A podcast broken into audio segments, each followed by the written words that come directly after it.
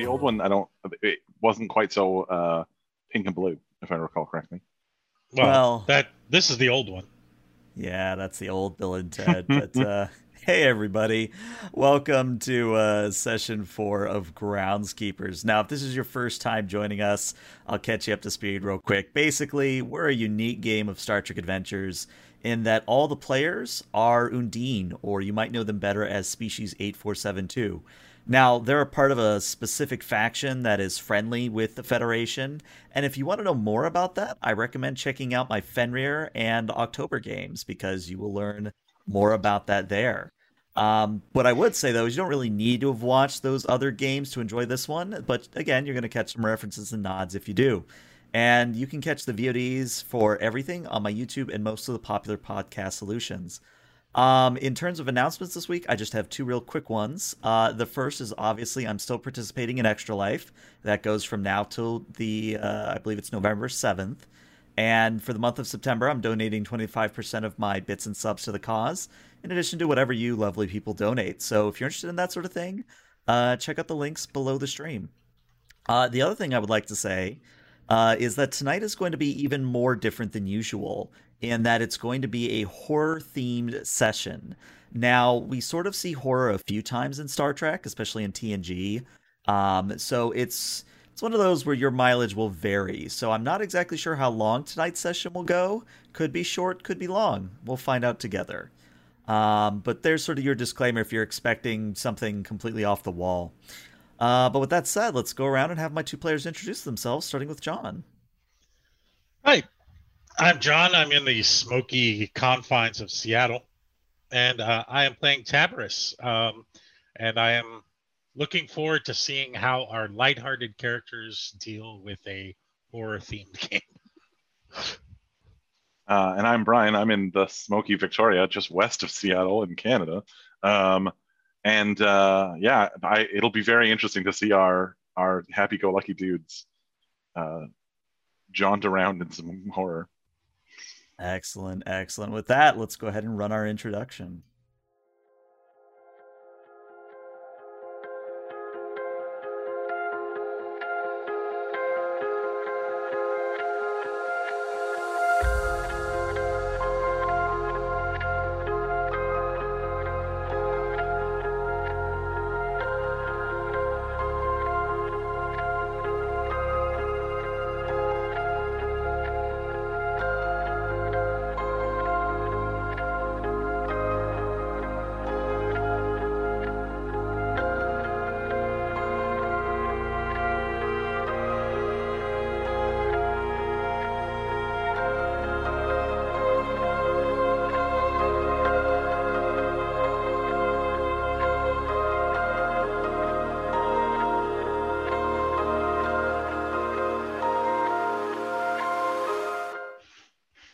Right, and welcome back. So, something I do like doing for all of my games is having a player do the opening log. And today, I think Rez has that honor.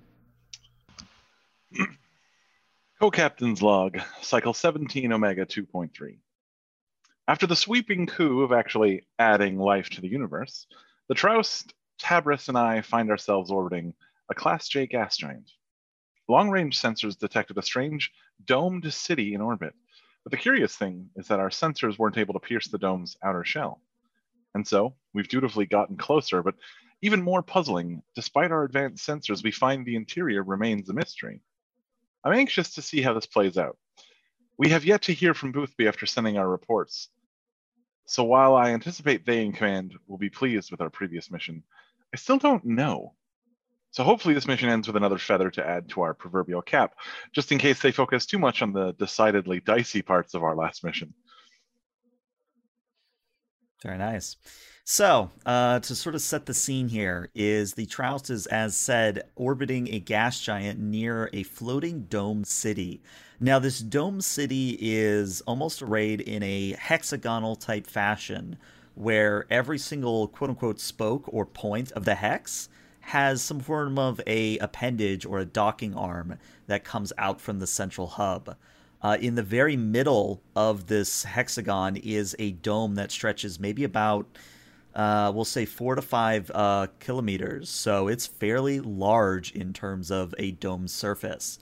Um, what you can see though is that the dome itself is made of a transparent material. Your sensors aren't able to tell what exactly, like it's not transparent aluminum or something like that, but your sensors are able to at least do a visual uh, inspection, and you can see that the city inside is uh, for lack of a better word, abandoned. You're not like seeing vehicles on the streets. You're not seeing uh, people walking around, but you can't really get a good look from where you are right now. Um, and in terms of the actual system you're in, in case it matters, um, there's of course the gas giant where all this is happening. It's a Class J, about the size of Jupiter. Um, the star is somewhere on the neighborhood of a larger uh, red giant, so pretty sizable star. Um, there's also an asteroid belt that goes out beyond the gas giant, and that's about it. It's a fairly standard system, all things considered. This gives John, the player, um, very Dark City vibes. So, uh, should we uh, uh, dock and see what's going on? I mean, maybe our first instinct shouldn't be to dock. Let's maybe try hailing them. Oh, Tabris? I don't. I don't see anybody. But yeah, okay. All right, so this is going to be a simple control and engineering, uh, assisted by the ship's communications and engineering. Difficulty of zero, so free momentum for you. Woot. Um, would an infiltration focus help? Uh, I'll give it to you. I will give it to you. And it was the uh, the ship's what? Oh Uh, god. communications and engineering. And I see we're starting off with a complication tonight. That's good. oh boy. It's always good. Comms, engineering. Oh my goodness. What? We're gonna die. this, this is the night we die. I'm gonna give you guys free momentum. This was supposed to be easy. okay. Um All right, I think I know what I want to have happen.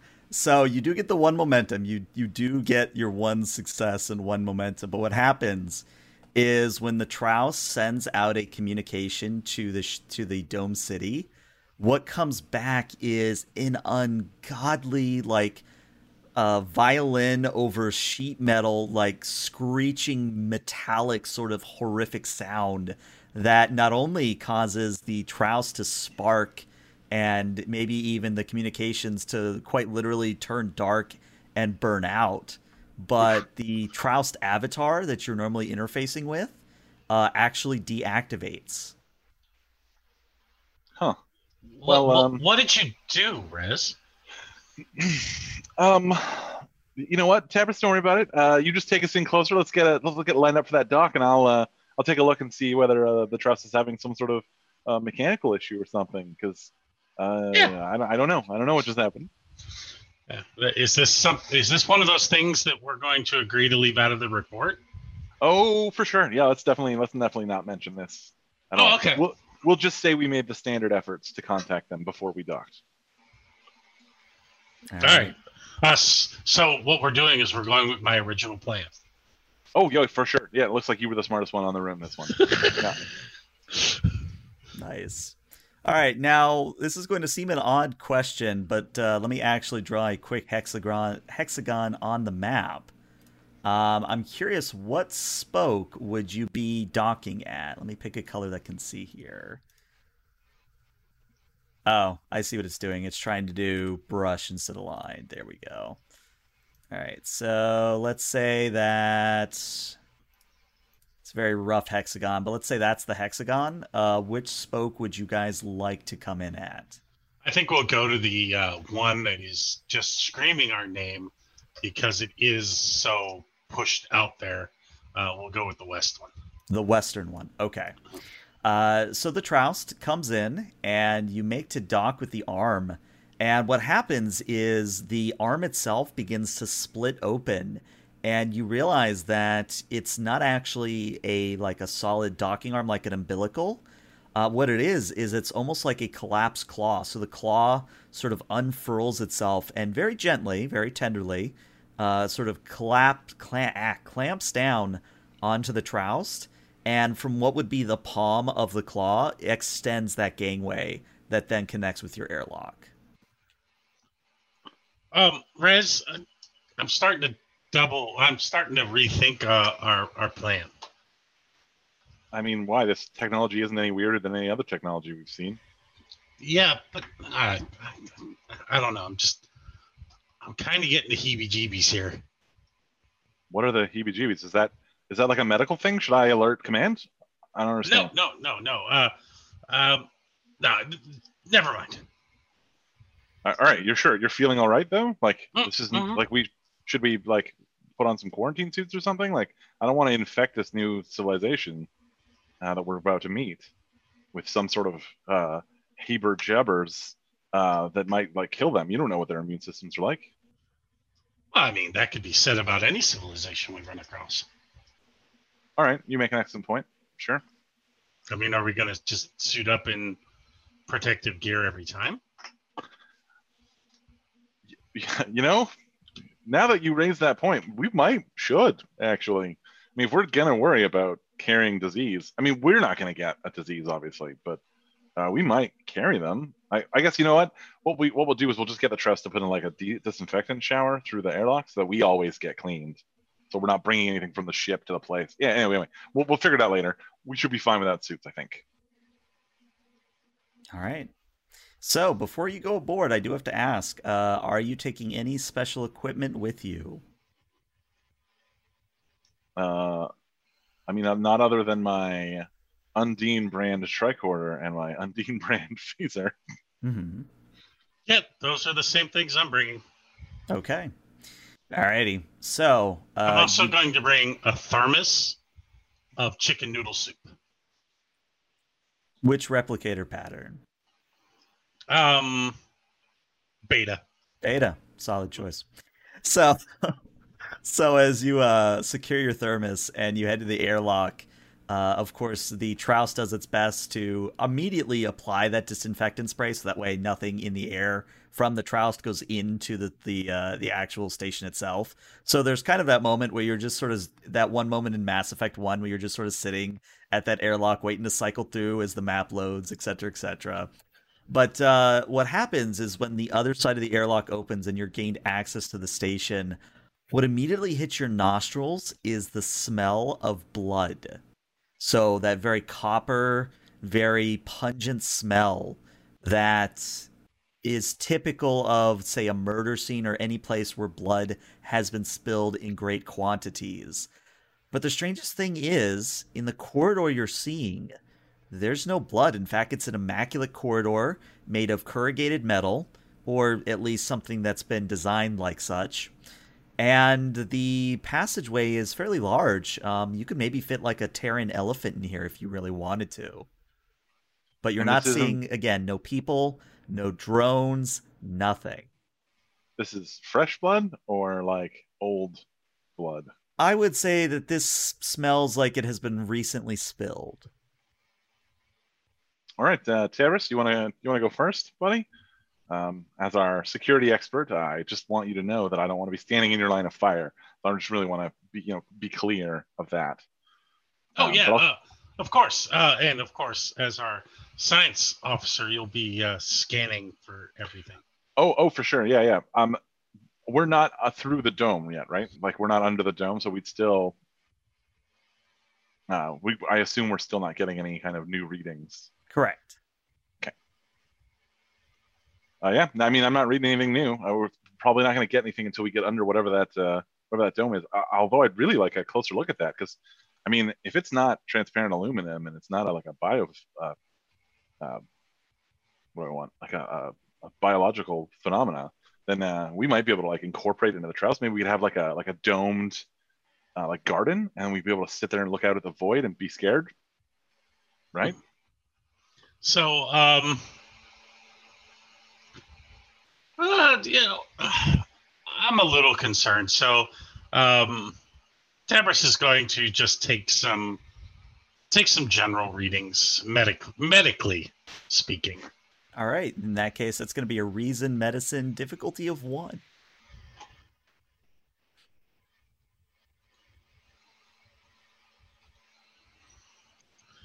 Let's see. And you would have a focus for this, looking at your focus list. Oh, nice. I don't know whether or not that's a good thing or not. because the only one I can think of that applies is the first one. And I'm like, no, I don't want that one to apply. Mm-hmm. One success. So when you run the medical scan of the air and the environment, what you see is interesting. Of course, that could be said of many things, but what I mean is remember how in um, Voyager episode 5 4, where the whole concept of this started, where the Undine made a station to look like Starfleet's um, San Francisco? Mm-hmm. Mm-hmm. You're seeing an exact copy of that on your scans. Hmm. What's Uh, hmm? So, so this may actually be Undine. Uh, no, it's definitely not Undine. Like the Trust would have known. Well, here, look. And he shows him the scanner. Oh, that's not. I mean, that's those. That can't be right. Uh, can we trust? Are you back up yet? Nothing. All right. Well, we'll we'll pipe those back to the trust to do a full analysis. But I I wouldn't trust those readings. That that can't be right. Just because you couldn't open communications doesn't mean I can't scan a hallway. Yeah, but listen, if the if the, the results you're getting are impossible, then I think they're probably wrong.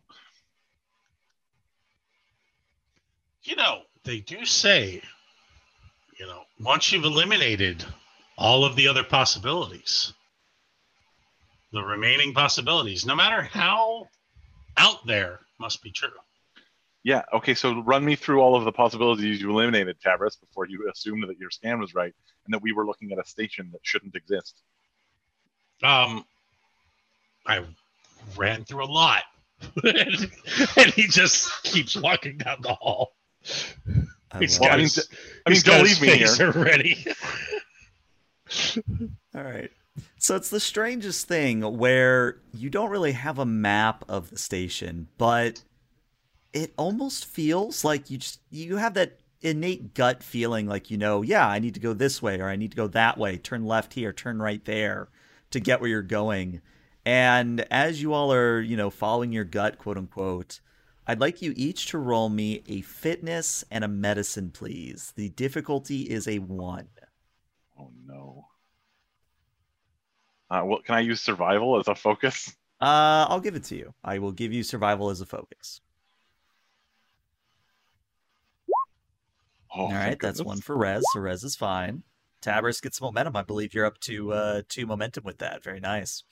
So, uh, you notice out of the corner of your eye every once in a while that there's something following you, or at least you kind of get that sense that there's a shadow. Then when you turn to look, the shadow isn't there anymore.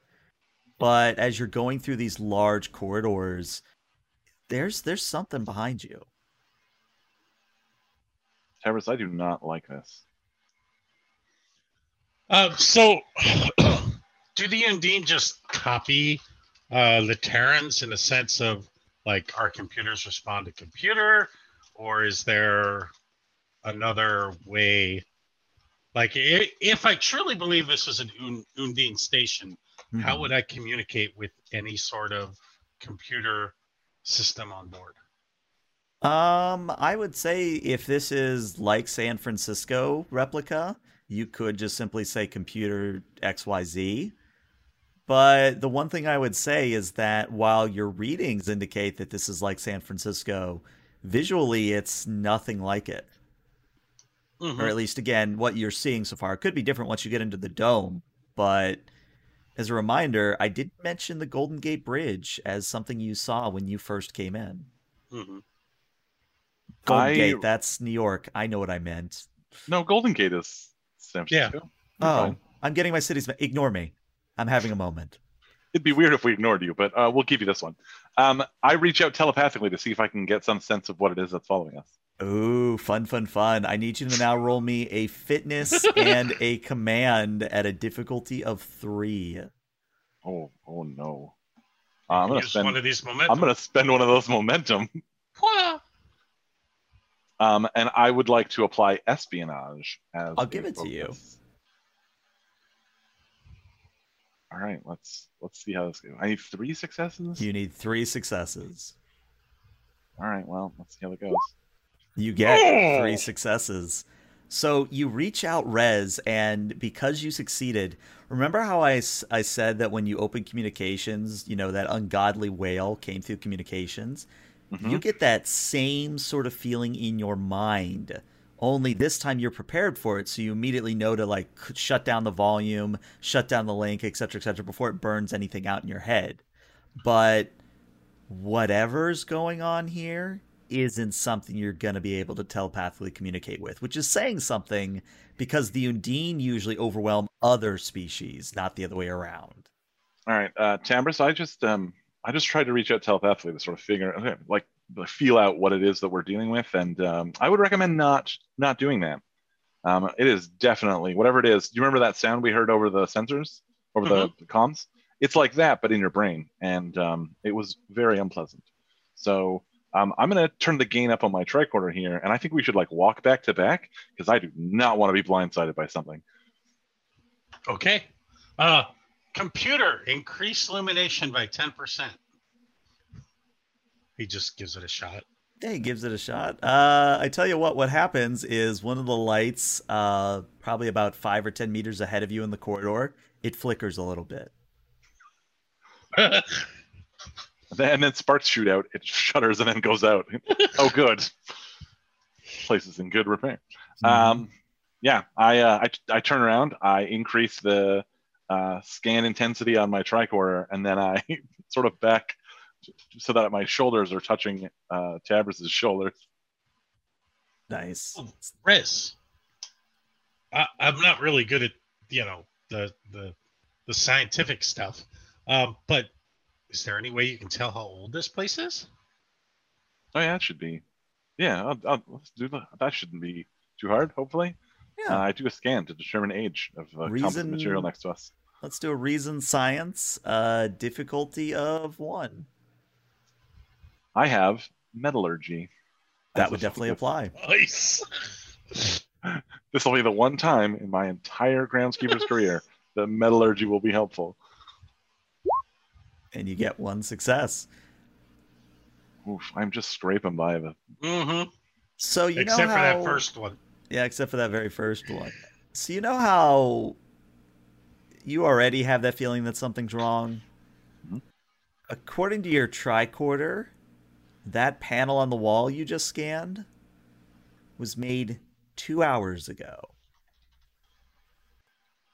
All right, T- uh, I don't think these tricorders are working because according to these scans, that panel is two hours old, and that's not like we we spent days traveling to the system to get closer to the city. So unless it's making its own uh, interior geography as we cross it, like I, I can't. And there's no sign of that. Um, I I just I don't know how to explain these readings.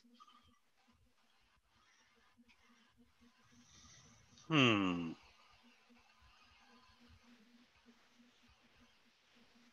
Uh, on a on a hunch, is uh is thinking about how cool it would be if they came across a snow cone machine. Okay. What flavor? Strawberry. Funnily enough, when you turn the next corner, you don't see a snow cone machine, but floating midair is a snow cone. Like, I'm, ta- I'm talking like one of those paper sort of things that you would get at the fair, and then just a strawberry snow cone on, on top of it. Uh, Rez, I, I I don't want to worry you or anything, Mhm. but um, well, uh, I was just thinking about a snow cone, and do you want to look forward? Uh, sure, let's rotate. Let's rotate uh, 180. We'll do the They'll do the rotation. Yeah. Um. Is it? Is what? It, so first of all, what's the snow cone? Second of all, is it the thing I'm looking at? And third of all, is it supposed to float in the air like that? Yes and no. And and try it. They're actually really good. It- wait, is it a thing I'm supposed to eat? Yeah, you eat it. Uh, all right, it looks too big for this these mouths, but all right. Um, so- oh no. You take as big a bite as you can, but you're not gonna be able to eat the whole thing in one bite. Oh, uh, okay. What about this? What about this? This uh, seeming, this like deciduous uh, wrapping at the bottom. Well, should I just like tear a hole in that and suck it out the bottom? Like, is that how do these work? Well, that's what you do after a little while because it'll melt a little bit. Oh, so it's frozen H2O. It's, it's a frozen treat. All right, I I scan it before I eat it. All right. Uh, go, uh, we'll make this a task because you can't possibly roll complications again. Uh, Right? Re- reason, uh, reason, science, difficulty of zero. And if you literally roll complications again, I will just have the best time in the world. Okay, Hey. no complication. You get a momentum. Uh, there's no snow cone there according to your tricorder. There's just air Ah. there. All right, yeah, these tricorders. I, I reach forward to try and grab the thing. It feels solid. You pick it up, it feels nice and cold. Uh, all right, I think our tricorders are pretty much out of order. It maybe it's something to do with the trust um, being down based on the communication error. Um, but yeah, these tricorders are not reading anything. Um, like I, I couldn't even detect this this uh, snow cone. Uh, That's you call it a snow cone. Mhm. All right, I I take a bite. It's very nice. It's strawberry flavored.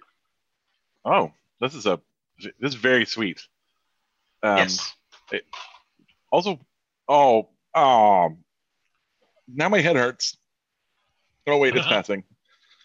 Oh, all right. Well, it seems to be passing. Well, oh, you're, you're so lucky. luckily, are I, I I assume that was a. I have I have never experienced what you just experienced. what, you- mean your immune system fighting off some sort of? Uh, I'm gonna throw this away because I it seems to have attacked me. It's called a brain freeze. I mean, there's a joke here that I could make about how, of course, you've never experienced one. But first, explain to me what they are. Well, I mean, human scientists go back and forth all the time. And, and he goes off on this long, um, long speech about what brain freezes are and how they were invented by uh, a Earth scientist called 7-Eleven. oh Lord, I almost want to hear that speech. Like just a small part of me wants to hear it, but I understand what you mean. But uh, the one thing that you notice uh, as all this is going on is that Rez, maybe your attention wanders from the snow cone, and then when it wanders back, it's gone. Like it's out of your hand. Like your hand is still like holding the air as if it was there, but the snow cone is gone. Okay, Tabris, did you take that from me? No. And I thought it was actually, I thought it was actually kind of rude you didn't share it. Well, it's gone. I would have offered you some. Mhm. I, I'm sure. If I didn't think it was A, poisoned, and B, it vanished. Did you say you were thinking of a snow cone and a snow cone appeared? Yes, because I had a theory about why the panel was the way it was. Uh, so we're assuming that it's some sort of response to our uh, to our mental uh, thoughts, Yes. you know, as opposed to our non-mental thoughts.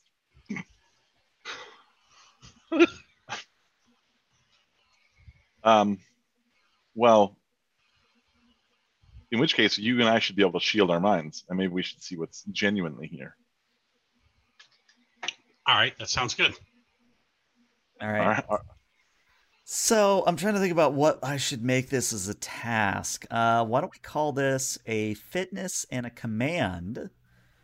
And I would say it's at a difficulty of three for each of you. And if you pass, your mind is shielded. If not, well, it's not shielded. Oh boy. I'll use one of them and you use the other momentum. That's, yeah, that sounds good. Uh, will survival work as a, I a think focus this, here? yeah, survival could apply. You're gonna you're gonna use the hell out of your survival today. Mhm.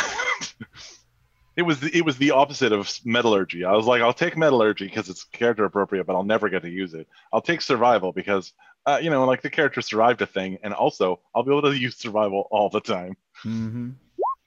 No, I only got two.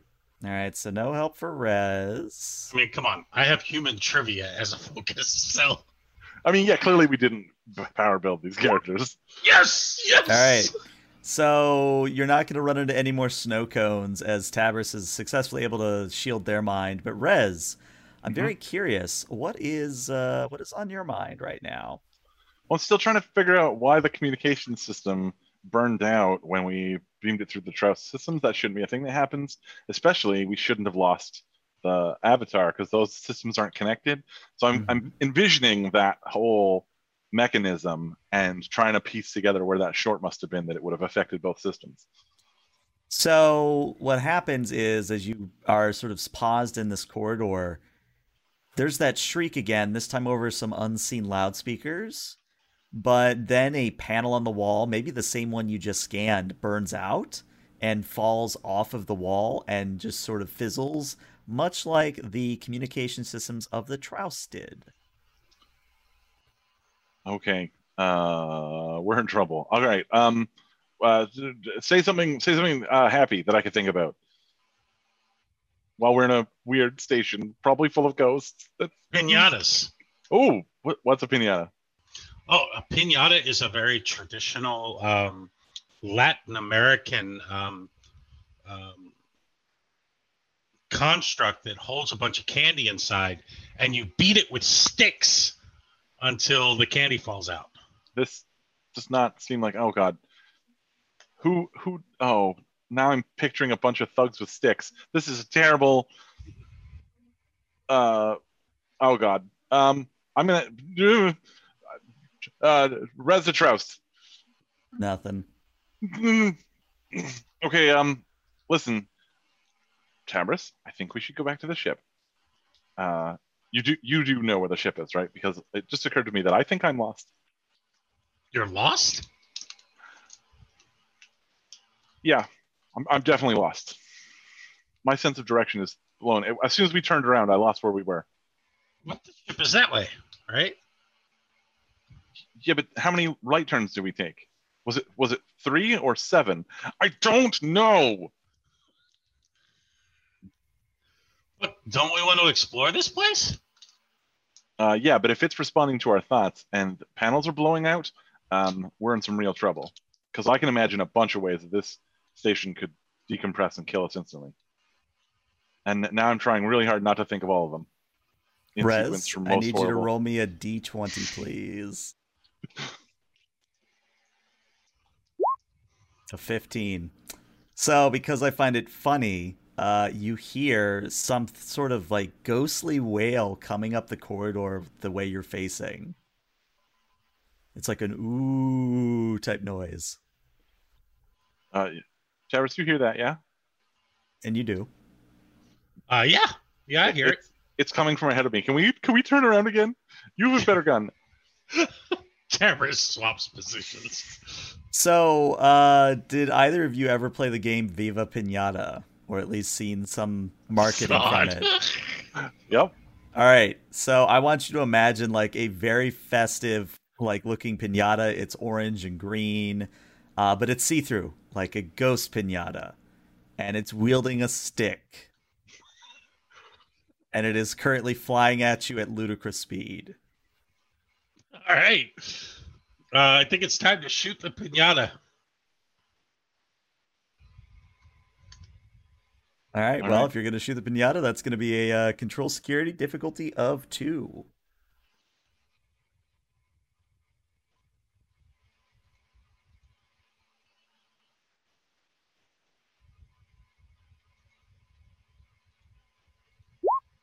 Oh Two yeah. two successes. Oh. So you uh you f- hold out your phaser and you fire it at the ghost pinata. Words I never thought I'd say. Uh, you fire it at the ghost pinata and it explodes into translucent candy all over the place. Okay. Um. Troust looks, uh, not Troust. Uh, Tabris looks at the ship or looks at the hallways. That's not what he was thinking. The don't station don't is tell silent. don't tell it that. Uh, all right, I'm thinking of um, a straight shot to the dome so we can scan it and uh, figure out what the dome is made of.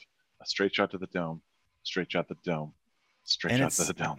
It's the strangest thing as oh, hello, we have a raid. Hello, Yancha Gogo. How you doing there? Thank hi there, Raiders. Uh, if you're just tuning in, this is a uh, Star Trek Adventure stream, which uh, you know, it's kind of one of my uh, mainstay games. But yeah, uh, of course, uh, if you uh, if you like following, I'd love to see it. But uh, back to the point here. Um, what was I saying? Yes. So you think of a straight thought to the dome. And strange enough, you make maybe one more left side, or you take one more left hand turn, and you emerge into what is essentially an abandoned city. And as you're looking around, it's it's almost human in origin, where you're seeing these big old apartment blocks, maybe seven to ten stories tall, um, that are just sort of dilapidated and otherwise in disrepair and you're currently walking out into what is essentially a, a highway or a raised sort of street that runs the uh, the gambit from the external side of the dome to the internal side of the dome, if that makes any sense. Um, but what you're also seeing is that part of the dilapidation is nature based. So you're seeing trees, you're seeing bushes, you're seeing grass sort of mixing with the asphalt and otherwise giving a um, nature has taken over again, quote unquote, feel. Um, there's also something very odd. You hear the sound of bird chirping. So picture your favorite bird, and that's what you're hearing. Uh, did scan for life forms? I'll do the same. Mm-hmm. All right. So uh, I'd like you to give me uh, each of you separately, unless you want to assist each other. Uh, I need a reason and a science at a difficulty of two.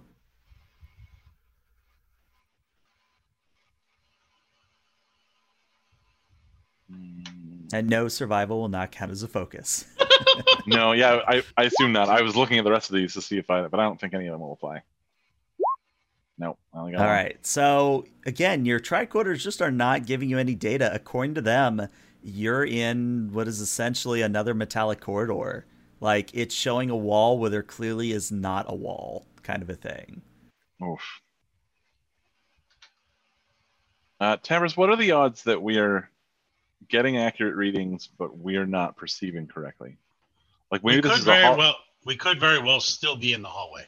what if this is a holodeck situation where the in the sense that the, the it works similar to the technology for holodecks where you and i are together and the simulation is actually moving around beside it around us rather than us moving around inside it Hmm.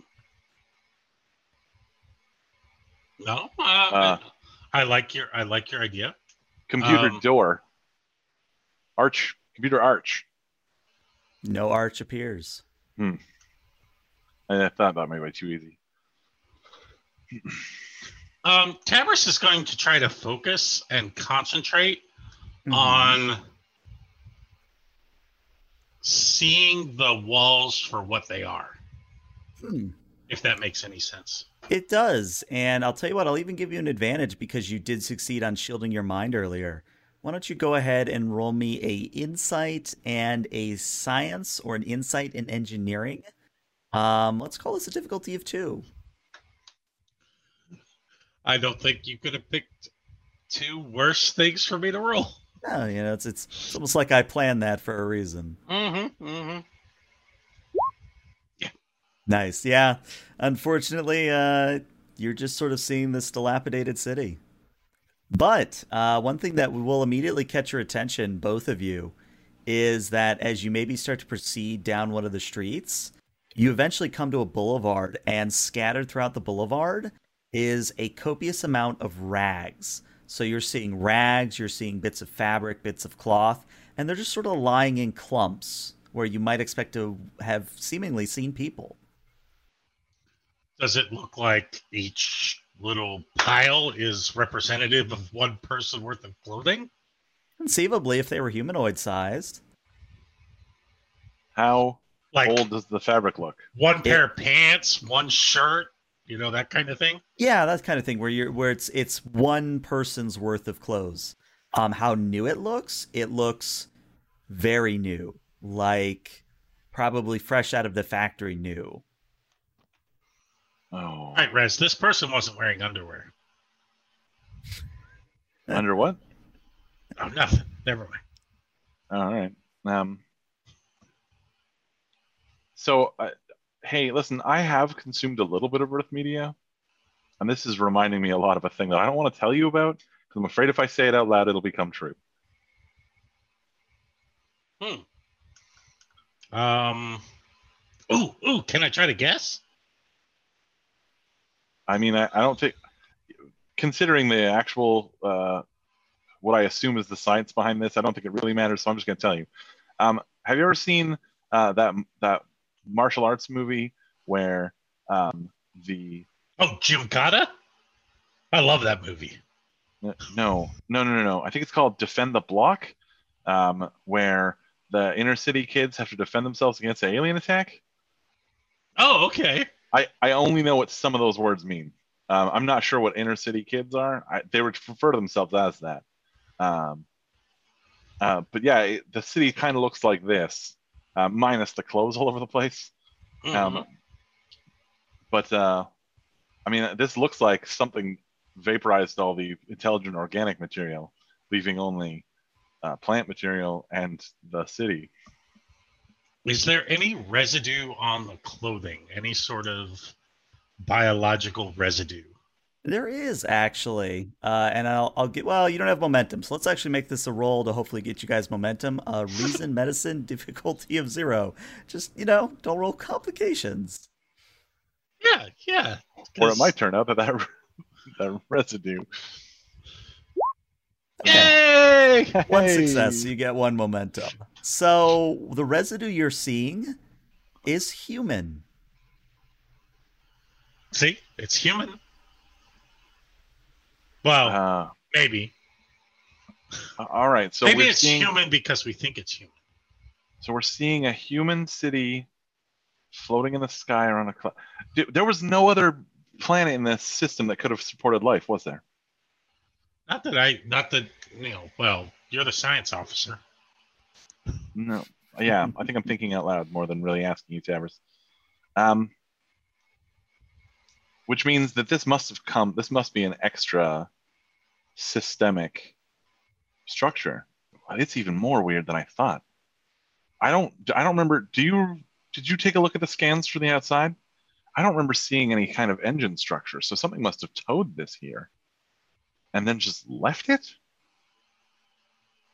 Where would they get resources? Well, that's if it is what we even think it is.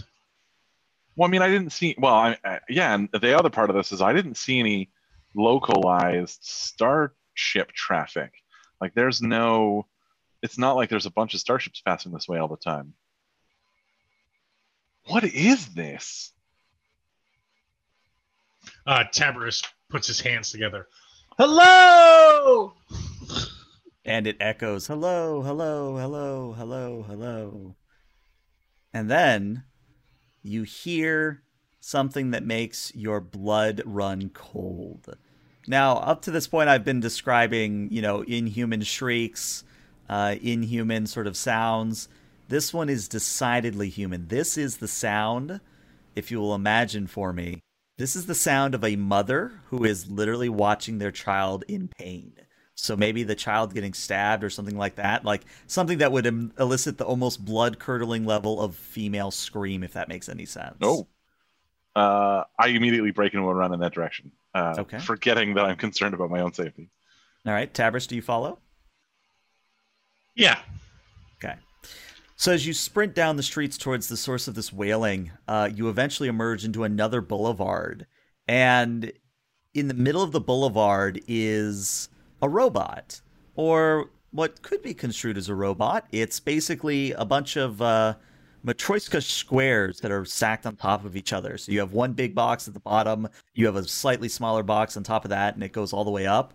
Um, it's maybe it starts off at the bottom as a meter by meter by meter, and then it maybe goes up to about a third of a meter at the very top. So it's a fairly sizable robot, all things considered. Um, but the reason you think it's a robot and not just like a, a bit of art or something like that is the amount of uh, diodes and a lot of the flashing lights and what could be construed as sensor antennae sticking off of this thing. And it is currently looming over a pile of clothes, or what is essentially a pile of clothes that is falling to the ground. Oh no, we're we're too late. Um, I what I try I out of instinct I try to use my tricorder to detect any uh, weapons residue, we- weapon fire, and recent weapon any recent rep- weapon fire in It's an easy effort to figure to out what we're in an effort to figure out what we're facing. Sure, go ahead and roll me an insight and a security difficulty of two. And yes, you do have a focus.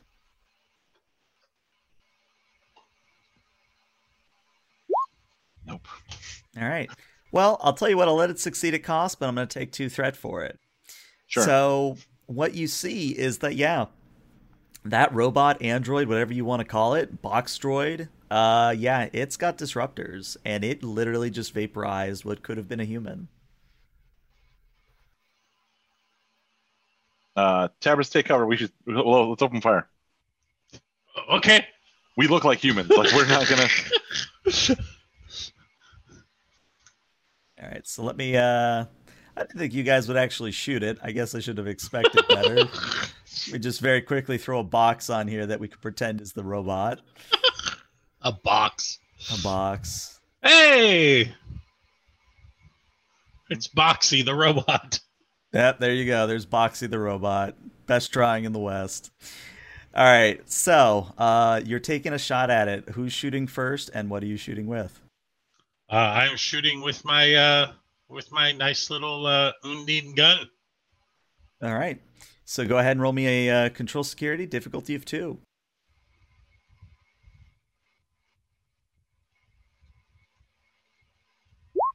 Oh! Oh no. Oh dear. So I think Tabris, what happens is, as is classic in my game, you go to push the button to get the phaser to fire, and it just goes error, and then it starts to charge up and emit a very high pitched whine. God. Uh, he's gonna have to try to fix it. Actually, he's gonna give it some res. Here, fix this. And the good news is, because you haven't actually hit the robot yet, you're not technically in combat yet. Uh, I throw him my phaser, and then I start trying to fix the phaser he just handed me. All right, so to fix this overloading tri or overloading phaser, that's going to be a control or a daring plus engineering difficulty of two. Uh, I don't think I have a focus. No, probably not. All right. Nope. Yeah, so unfortunately, the tri or the uh, phaser is still overloading, and everything you're doing is just delaying the inevitable at this point. Uh, I pop its power supply out so it doesn't explode. All right, so you pop out the power supply, the bit of battery, and now you have an overloading battery in your hand. Ah. Um. throw the battery at the I robot. throw the battery at the robot. Nice. Uh, tell you what, if you give me a momentum, you can hit the robot with the battery. Uh, done. Yeah. All right. So you hit the robot in its head with the battery, and it kind of goes twink, and it falls to the ground, and then the battery uh, catches on fire and does like a miniature like poof as the uh, battery cells ignite and explode. Um, but the robot just very slowly turns to look at you, and it's a very um, almost like what I've drawn here, just two squarish eyes, a thin line for what could be construed as a mouth, and it just sort of looks at you and then says trying to think because i'm trying to figure out how to say this you know how binary would sound if you were to say it really really quick so 10101111 like really really fast imagine that but it's also in hex, not binary. So you're getting 1 through 10, but also A through F, if that makes any sense. Mm-hmm. Mm-hmm. Oof. That that sounds like a you thing.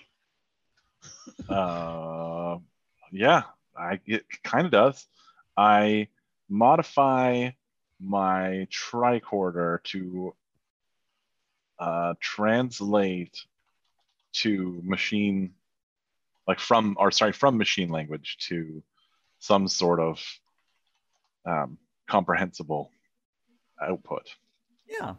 Uh, go ahead and roll me a, let's call this an insight engineering difficulty of one. Uh, computers is a focus. Oh, most definitely. One success. So the message you translate is this New life form detected. Please proceed to Spire for processing. Uh, all right. Did you? Uh, yeah, I read it out loud to Tabris. I'm like, do you? What's the? What is the spire? Do you think? And should we proceed there? I feel like processing has a really ominous sound to it. Uh, Tabaris smiles and waves at it. Four eight six nine zero A zero A. Oh, the uh it doesn't really have arms to wave back at you, but it just sort of stares in your direction a little bit longer, and then it repeats the message to Rez. Uh, yeah, it's definitely telling us to go to the spire uh, Uh, for ask, processing. ask it where the spire is. Um, and of course, Tabaris is looking around for a big old spire. All right. So uh, as this is going on, you maybe look up the road uh, deeper into the dilapidated city. Apparently, that's our word for today, dilapidated. Uh, but we look down the street and we see in the distance, of course, like most cities, the further you get in, the higher the buildings get. But what really catches your attention is probably the tallest building, maybe about the size of um, about the World Trade Center before it went down. So fairly sizable building. Um, so what is that? A hundred and some odd floors? You think I'd remember? Basically, it's a very, very tall skyscraper, is what I'm getting at. Um, but there's two of them, and they're both the same size. But what you do notice is they are connected by what appears to be a sky bridge. uh, I see if I can get the tricorder to to. I, feed it some input, which is where's the spire, and then see if it, it'll broadcast in uh, in aud- auditory with the computer voice. Mm-hmm.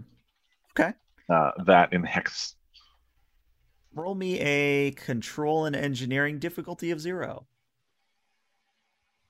Hopefully, to get you some momentum.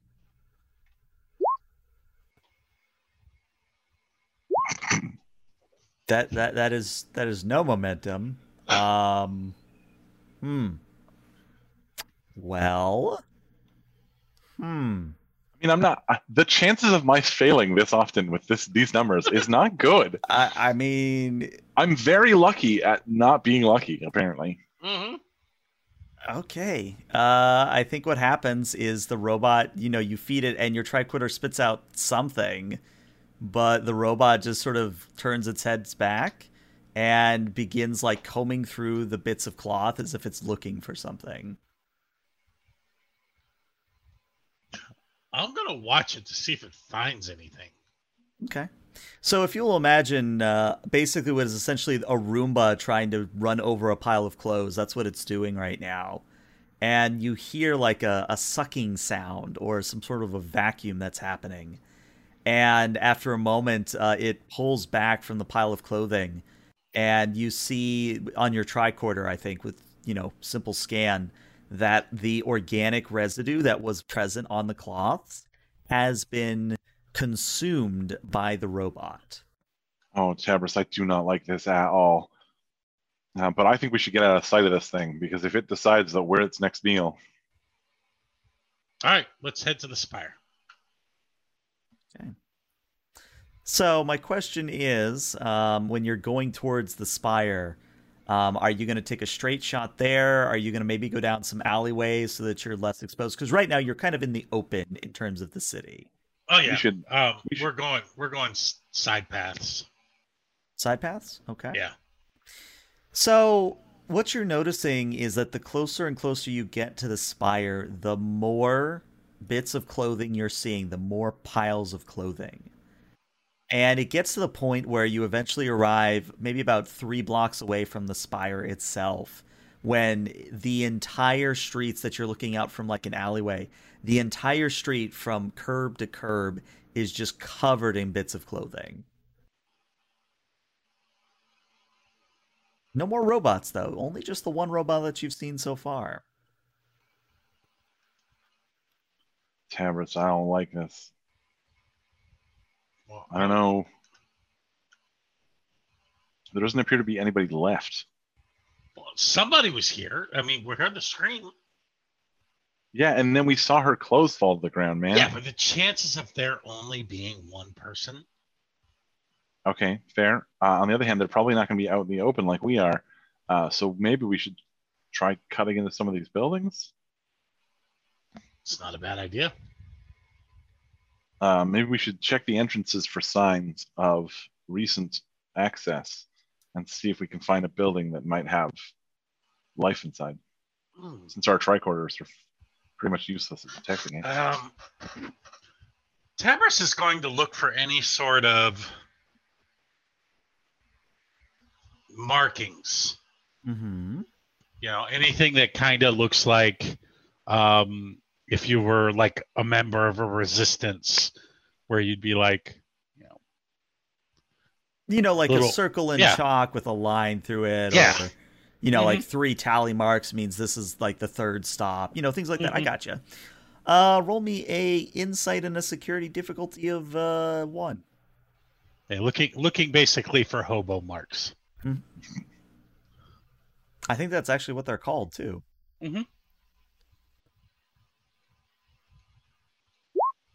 Oh Hey, there you go. Three Look at that. All right, so that is uh, two momentum for you finally. Yeah, uh, now that you're looking actively for them, you do see uh, what appear to be some form of a, a symbol uh, structure here. So one building, for example, has a circle with a line through it. Another one has a circle with like a half moon drawn underneath of it. And then another one has three tally marks in the middle of the circle. And then these three seem to repeat every so often. I point them out to Rez. See?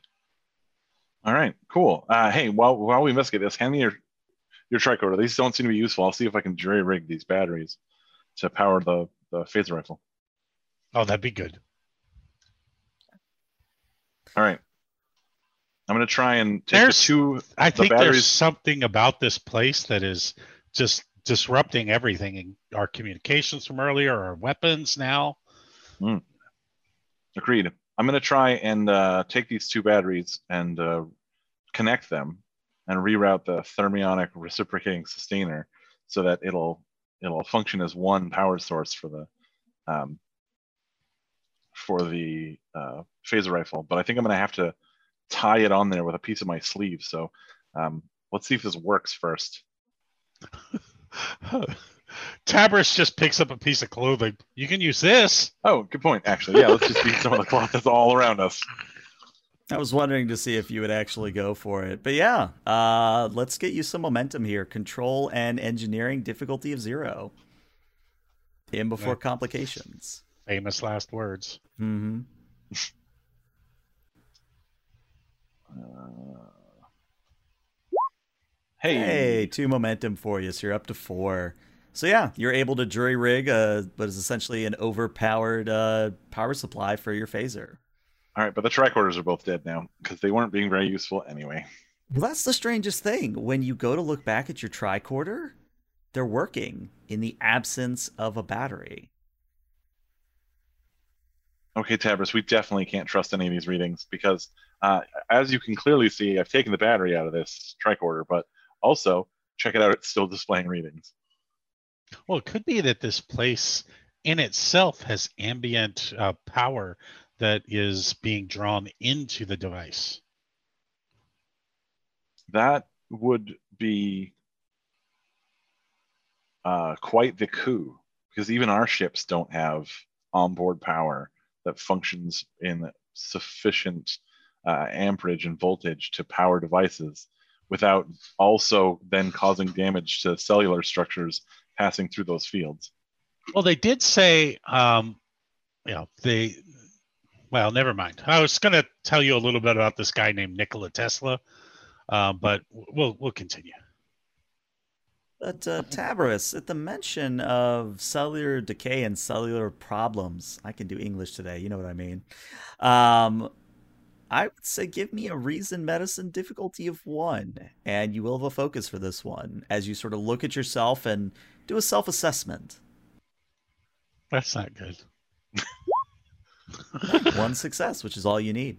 So, yeah, now that he's mentioned it, you are sort of feeling like your extremities are maybe decaying a little bit, which is really odd. Yeah, I, um, you know, Rez, uh, I think it might be power in the air because look, I mean, you know, I, I appear to be decaying slightly. Uh, as our medical officer, uh, what do you think we should do about that? I think we should try to go into one of these buildings. I'm thinking the one with the three tally marks. Okay, three tally mark building it is. Um, I'm surprised that you're suggesting we continue, but uh, you know what? You're it's your expertise. Let's uh, let's do this. Well, and then you know, I, I at least want to make some sort of attempt at communication. Uh, otherwise, we're gonna have to admit this entire encounter from our logs, and uh, you know, the command might not like that. I, no, we won't admit it. We'll just say that nothing happened. It was non-eventful. Those can happen. But it hasn't been non-eventful. What event do you want to report to command at this point? That's exactly what I'm trying to get at. So it was a non-eventful. Anyway, all right, yeah, let's go into the building. All right. Now I'm going to do something a little bit weird here, and this worked out well for the Matahari group, but I'm interested to see how you two fare. So you go into one of these three tally mark buildings, and would you go in at a ground level? Would you go maybe up to the second, third, fourth floor, maybe? Uh, no, I'd probably go in ground level. Ground level. It wouldn't even level. occur to me to. Okay. So you go in ground level, and when you enter into the lobby of this building, um, you see that it is actually in rather good repair. I mean, obviously the exterior looks like it's seen the ravages of time. Interior looks almost spotless in a way. Um, but this is where the interesting comes in. Uh, rounding the corner at the same time as you all is a copy of yourselves and I'm gonna I'm just gonna give them uh, we'll call this one Rez two and we'll call this one Tabris two. And for one of those brief moments, you look at yourself and you look at yourselves looking at yourselves, and then you both try to speak at the same time.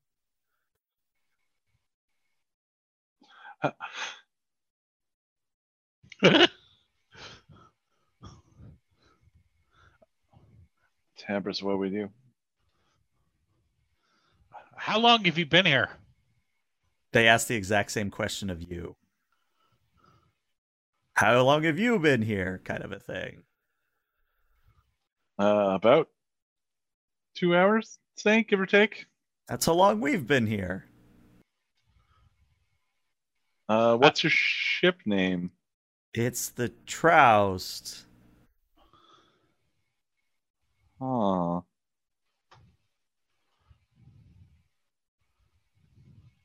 Hey, um, what would happen if we restricted the macroscopic thermionic reciprocating sustainer on the Troust? Well, that's simple, says Rez number two. The Troust would experience a cascading ion flow and it would explode. Uh, Tabris, that's right. That is what would happen. Hmm. Uh, I think for all intents and purposes, we're looking All at right, copies of ourselves. all right. Which movie won the first official Best Picture Academy Award? Out of character, I have no idea. oh Lord, um, I'm not gonna Google it. Uh, but uh, Tabris does say something to the effect of somewhere in the neighborhood of the correct answer, but maybe not the specific correct answer. It's just Wings. Ah, well, that is not their answer. ah, he got it wrong, Rez. Yeah, but who? How could you expect anybody? Oh wait, wait. You knew that. That's me. What's not you? Yes, because I knew that answer. Okay, so um, well, the, what if the? But what if they're from a different timeline? Ooh, and there could be a different award winner. Exactly. So what if their answer is correct in their universe, and we've somehow stumbled into some sort of uh, nexus? If you give me a momentum, I will remind you of something. Yeah, uh, we have four. You can have one of our momentum. All right. Sure, why not? Tabris, remember an earlier roll to shield your mind? Did that Mhm. succeed or fail for you? Oh yeah, that's true. That's true. All right, so I think that hmm, Yeah, you you think something.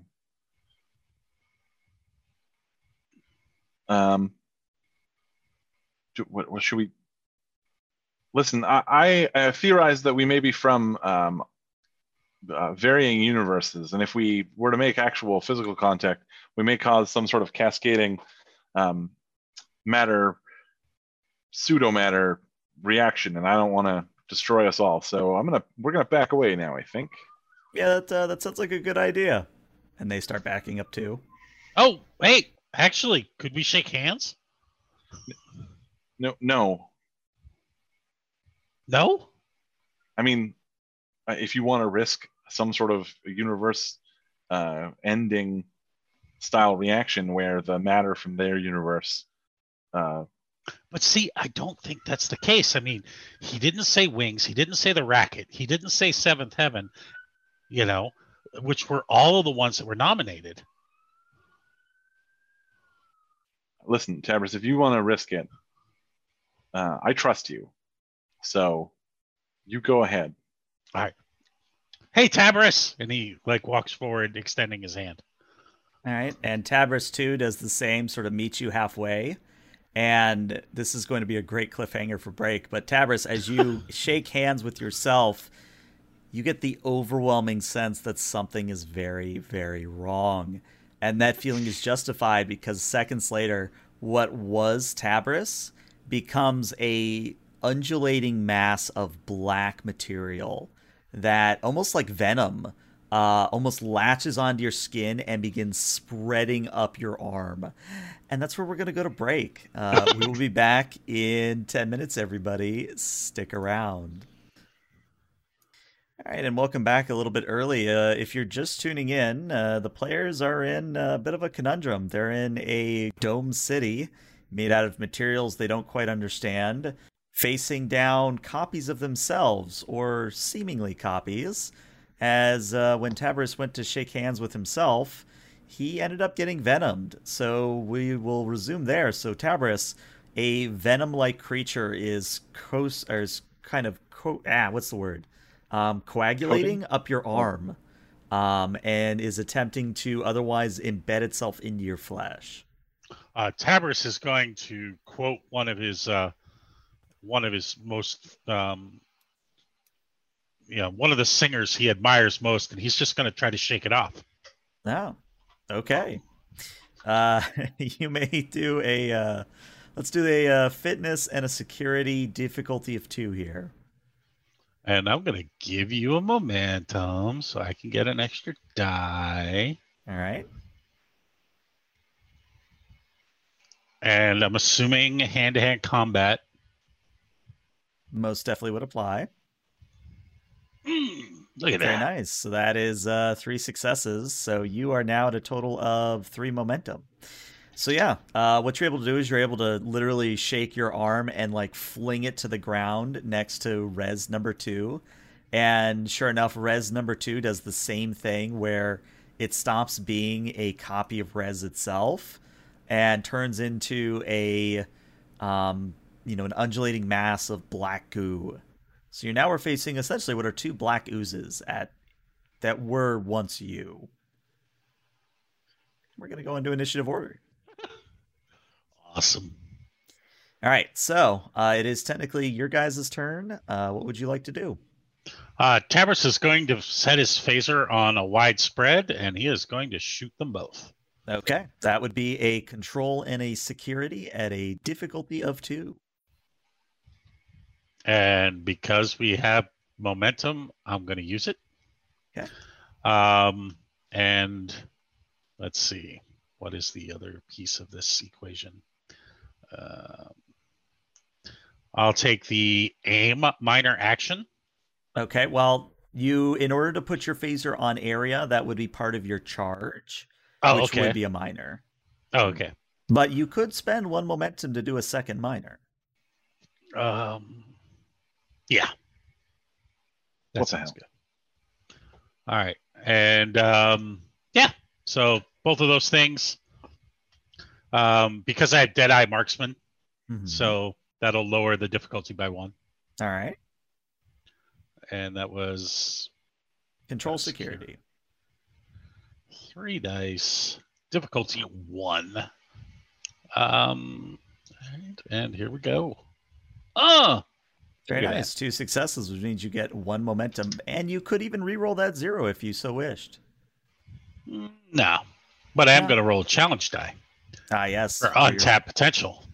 Very nice. A two, which I believe means two momentum more for you. hmm All right, so you are able to hit. So let's see, six challenge die for damage on your phaser. Very nice. So what happens is when you phaser the two copies of yourselves, or what were the two copies, um, you actually finish the encounter right away. Um, they are stunned because you didn't say you were firing lethal. Um, Right. They're stunned, so instead of being squirming masses of black, they sort of become like um, almost like a congealed ooze that sits on the bottom of a pool or at the top of the pool, and they just sort of sit there inert for a moment. All right, we should leave. Uh, yeah. We should try one of the other buildings, though. And actually, Um, what happens is when you guys turn to leave, uh, coming in the doorway behind you is your robot friend from earlier. Oh God. And uh, your robot friend uh, makes to look like it's going to just move right past you two. I'm gonna let him go past us and see what he's doing to the goo. Okay. Yeah, I freeze. I just don't move at all. All right. Well, because you stood stayed still, what happens is he moves, uh, or it moves until it is right up next to the oozes, and then it a panel opens up in one of the second boxes close to the head, and a little knob comes out, and you recognize this is a disruptor. Um, it disrupts both of the piles of goo, which tur- turn into piles of clothing, which the robot then begins to Roomba. All right, I don't feel so bad about the robot anymore. I mean, yes. All right. So, do we want to head for the spire then? Spire it is. All right. I, I mean, I'm still, I'm still not super pleased with the word processing, but it may have been just a machine term. Hmm All right. You know, you never know what aspire aspires to be. All right. So uh, you go back outside and uh, you head for the spire because this whole excursion only happened three blocks away. Very easy for you guys to get to said spire. And I'm actually what I'm going to do is I'm going to put us back on this map because it'll it'll be able to show you something important. So you're at the tallest spire uh, in the dome, which is this building here. Um, but what you're noticing is that drifting above, almost locked in orbit above that spire, is the Troust, meaning it is no longer at the dock you put it in. That's not good, Uh, Rez. Wait, wait. So, if we just saw copies of ourselves, we should check when we get high enough to see if it's also at the dock we left it at. That's a really good point. uh, can you try to communicate with it? Um, I don't know that I trust. We, we we usually do that telepathically, and I don't know that Oh, I trust any te- I'll- telepathic. I'll do it because All it right. seems to be different for me. Uh, Troust? I'd like you to roll me a control and a command, please. Difficulty of three. Um, Yeah, sure. I'll give you momentum. All right. You don't deserve it, but I'm going to give it to you anyway. Fair. Fair. Um, because there's no way I'm going to make this roll. You just got to believe. That's right. Uh, I believe that I will not make this roll. I believe in you. Nice. Oh, God. Nice. However mistakenly that may be. Uh, do you want to use determination on this? No. No. Okay. so you cast out your mind and you get a glaringly nothing back, as in you can't even sense Rez next to you back. All right. I think this is messing with my head, this whole place. Um, I think we, we can confirm just through all the experiences that it's messing with both of our heads. All right. Well, let's see what's out there. Let's go to the spire. All right. Soon you arrive at the base of the spire. Again, it's these two very large buildings with a sky bridge connecting them. And as you look up at the at the sky bridge, what you see is along the surface of what appears to be a glass uh, facing structure. Um, on every single one of the panels, there are robots like mini Roombas that are just sort of cleaning the glass. But what's really important is that this spire, you know, everything up to this point looks like nature has overrun it. The spire looks like you could go down to any like city in real life to like the city center and it would look completely fine. So there's there's definitely a difference here in terms of style and a way that the uh, environment is displaying itself. Tabris, I want you to do me a favor. Mm-hmm. I want you to think of a way that you could test whether the Troust that we get aboard is the Troust that we should get aboard. Don't tell me about it. Don't um, don't talk about it out loud. Just think of a way that you can confirm uh, the veracity of any sh- ship we get aboard. Because my greatest nightmare at the moment is that you and I will get aboard an ooze ship and get just outside of range of anything that could help us, and then it turns into ooze and digests us. All right? I got it. Cool. I Uh, already the know what I'm doing. In the meantime, uh, here, take this tricorder. Um, I've uh, I've intensified the linear photon polarizer. So what should happen is if you press that central uh, button that I've uh, had the tricorder illuminate, it'll cause an electric field around you. So if you get too close to one of those, um, it should intensify the electrical field around you, uh, sort of like a, a, a primitive stun weapon, um, which should protect you from being touched by any of those black oozes again. I think. Okay. Uh, however, it's one-time use only. So if you do it once, that should that'll burn out all the circuits on that tricorder. All right. All right, let's get in the spire Mhm. All right. and be processed, I guess. Now, mostly for flavor purposes, there's actually like a turnstile style door. There's an actual pull push door, and then there is a sliding door. Which which door would you like to go through? Uh, when you say turnstile, do you mean like the the Revolving rotating- The door. revolving door. That's what it's called. Yeah. Yes, I go. With, we go through the revolving door. Oh yeah, for sure.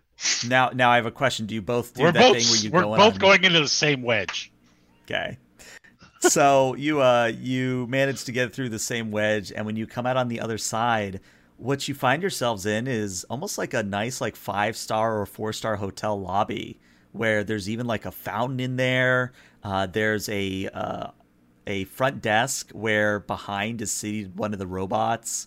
Um, and it just seems very nice in here. It's very pleasant, very calming, very soothing. Um, but as you come in, uh, the robot sort of turns its head to look at you and says, Welcome to Prison Facility Alpha 9. You are at the warden's office. How may I assist you? Uh, we we were in, instructed to report here for processing. And then it makes a few bits of beeps and chirps and says, You are not a designated prisoner of this facility. Please state your reason for being. We're here to visit. Diplomatic relations. Error, the warden is not available at this time. Hmm. Uh, Error. What? Power supplies are failing in junction 9A. When is the when is the warden available? The warden has not been available for nine, nine, and it repeats nines for a very, very long period of time before it says days. Oh. Uh, computer, explain the power situation. The prisoners have broken into the power supply. They are attempting to. And then the computer stops and says, Error, you do not have sufficient clearance for this information. Hmm. Where is 9A? It doesn't say or do anything. Uh, all right, Tabris, here, here are options. Uh, we can try and go and repair the power supply, which I feel would put us in direct conflict with the prisoners of this place, uh, who we have no idea what they're capable of or why they're being imprisoned.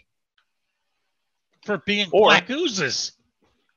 Yeah, but being a black ooze isn't necessarily a crime. I mean, it's not a crime with uh, Undine anyway. I mean, if it turns out that there's some sort of um, symbiotic uh, being that tries to latch on and and uh, control its host, then yeah, then we have a problem, like that Spider-Man comic you gave me. But Mhm. if it turns out that they're just like regular life forms who happen to be able to shapeshift and regularly are black oozes, then I mean, they don't need to be. That's not a crime. Oh, so kind of like uh, changelings. Yes, kind of, kind of like changelings, except they were like more like a gold ooze, right? Mhm. Yeah. And there was red ooze in the comics, but I don't remember any gold, gold ooze. No, I mean, maybe I haven't gotten that far. I only remember the black ooze that eventually became um, uh, the Brock, right? Yeah, you eventually uh, you eventually come across red ooze. Oh. Mhm. No, I'll have to. I'll have to keep reading, I guess. Okay, and our other option is to try and make our way to the Troust and get our very confused butts out of this station before we accidentally get locked in here. Well, it is And- a prison. Go ahead.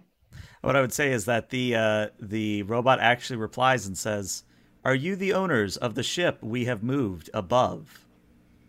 Uh, yes, that is our ship, the Troust. We have disabled the jamming signal. You may communicate freely. Oh, Troust, are you all right? And the Troust comes over in a very concerned, almost matronly way. Are are you guys all right? I, one moment I was being jammed to all hell. The next you guys were gone. I, I freaked out. I, I did circuits of the area. I, I I went up to the sun and I checked the sun out. I thought maybe you flew in there like one of Tabris's harebrained schemes to, to chest something. Like, yeah, are, where where are you? Are are you in the spire? We are in the spire. Yes. Um, okay. Um, Apparently, this is a prison, and the prisoners have taken over and are uh, sabotaging the power supply. um, Um, uh, should I beam you up or? Well, Tabris, what do you think? Computer, how long until the power supply problem becomes catastrophic? Approximately. Error. You do not have access to this information. But it, I, it, Hey. hopefully, what you're getting is that it's trying to reply, and then it's like catching up and not realizing you have the access level. Uh, Tabris goes over, kind of leans against the the check-in stand. Mhm. I'd like to introduce you to uh, the new warden, Mr. Rez. We were sent by uh, corporate. Roll me a uh, presence and a command uh, difficulty of a four, and uh, hey, if you pass it, good things. I mean, we've got three momentum that you can I'm throw. using it- you two extra dice. I, I am using two momentum, hmm and I am going to now spend my determination. Okay. Um, and I'm actually going to use uh, my value of admirer of human culture Mhm. because he's seen this in a ton of different movies. okay, yeah, I'll let it happen. And uh, since I am using it in such a way to uh, tap into my admiration of human culture, Mhm. can I have the focus of human trivia? Yeah, I'll let it happen. Nice. See, you just have to BS your way through all the shit, and you can get four successes. Nice. So uh, the robot now turns to you, Rez, and says, Oh, and two momentum. uh, "New warden, please input command code." Uh, I input um, the date, today's date. So 12 alpha, no, 17 alpha 2.3. Command code accepted. There is a message from the previous warden. Would you like to, for it to be played? Uh, yes, put on screen. So it doesn't actually display anything, but a voice comes from uh, the robot. And uh, it's a very uh, strained tone, as if the person speaking is in pain or is otherwise um, under duress. And what they say is, uh, "Listen, uh, whoever whoever the hell hears this, hopefully someone hears this. Just blow this damn place up. the prisoners aren't worth it. They, it would take too long to explain the crimes they're committed and the reason they're incarcerated, but just take it from me. They, damn bastards got me. I only have a few minutes left. To, don't turn into one of them. Don't let them get a hold of you. And then the message stops. Being that that was the final request of the previous owner of this vessel, I think it would be prudent for us to uh, begin a uh, self-destruct process. Uh, sure. Computer, ah, wait. Computer, give me a brief synopsis of uh, prisoner crimes. And uh, the robot begins listing everything from petty larceny to first degree murder to hate crimes to literally every single crime you could think of under the sun. Oh, there's no way we're gonna be able to comb through the the prisoners and find that. All right, um, computer, what is the current state of the power supply? Approximately three minutes until detonation. Oh, all right. Uh, tra- oh boy, um, Tabris, uh, let's let's go. Let's just um, let's just go because we got to get out of range. This station is big enough that the explosion of, of that magnitude, uh, we're gonna need to book it, uh, for lack of a better term. Travis, beam us up. And yeah. So the uh, the quote unquote final scene is of all of you beaming up to the Troust. And as the Troust zooms away, the city, the lower part of it, begins to glow, and it sort of consumes itself in a ball of light, and then detonates with a massive shockwave that even maybe blows away some of the clothes, uh, the clouds on the Class J gas giant. Some of those clothes floating. Yeah, Some some, of the those clothes just- earlier. Floating through the space. Oh boy. But yeah, that is uh, kind of the end of the adventure today. Uh, what did you guys think? That, that was, that's very good. yes, I I enjoyed it. I, I'm wondering uh, what your uh, what your thoughts were on how it would go. Um, honestly, it went a lot better than I thought it would. I was a little bit worried that the red herrings I was throwing out would like totally derail you guys, but you guys pretty much stayed on track, which I loved. It's it's excellent. Yes, I I also enjoy that we never really lost that sense of like, all right, well, we're just kind of poking around, seeing what we're doing. Mhm. Uh, despite and the we were fact that still pretty happy-go-lucky the whole time. Mhm. Yeah. You know. Yeah, this is uh this is sort of a modification of Psy Shift and an adventure I've run for 40k before. Um, to sort of give you a little bit behind the scenes. So yeah, basically those black oozes, if they had gotten a hold of Tabris, they would have turned him into a black ooze, and then they would have Ooh. gone for you. Um, but yeah, the black oozes were prisoners basically. They were consuming shapeshifters, and the whole reason that they um, the whole mind thing was going on was because the black oozes also were telepathic. So that's why you guys were experiencing certain things, and why if you guys weren't Undine, I would have had you roll a fitness check for that snow cone. But Mhm. You were Undine, so I didn't have you guys roll.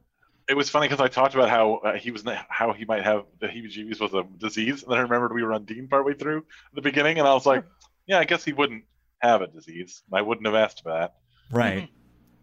Oh well. But yeah, uh, I wanted to ask uh, before we ended the stream, uh, did you guys have any requests for types of episodes we could do next?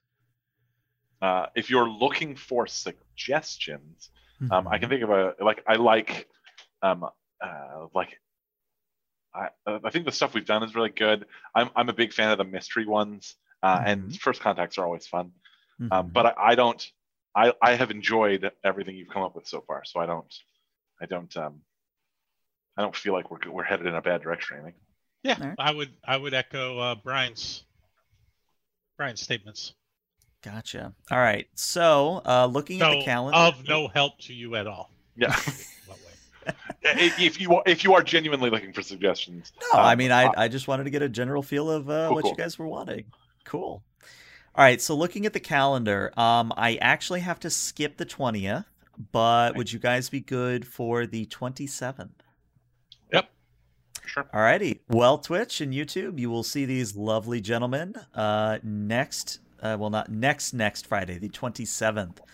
Uh, but before I kill the stream, I am going to kill the recording. So YouTube, see you later.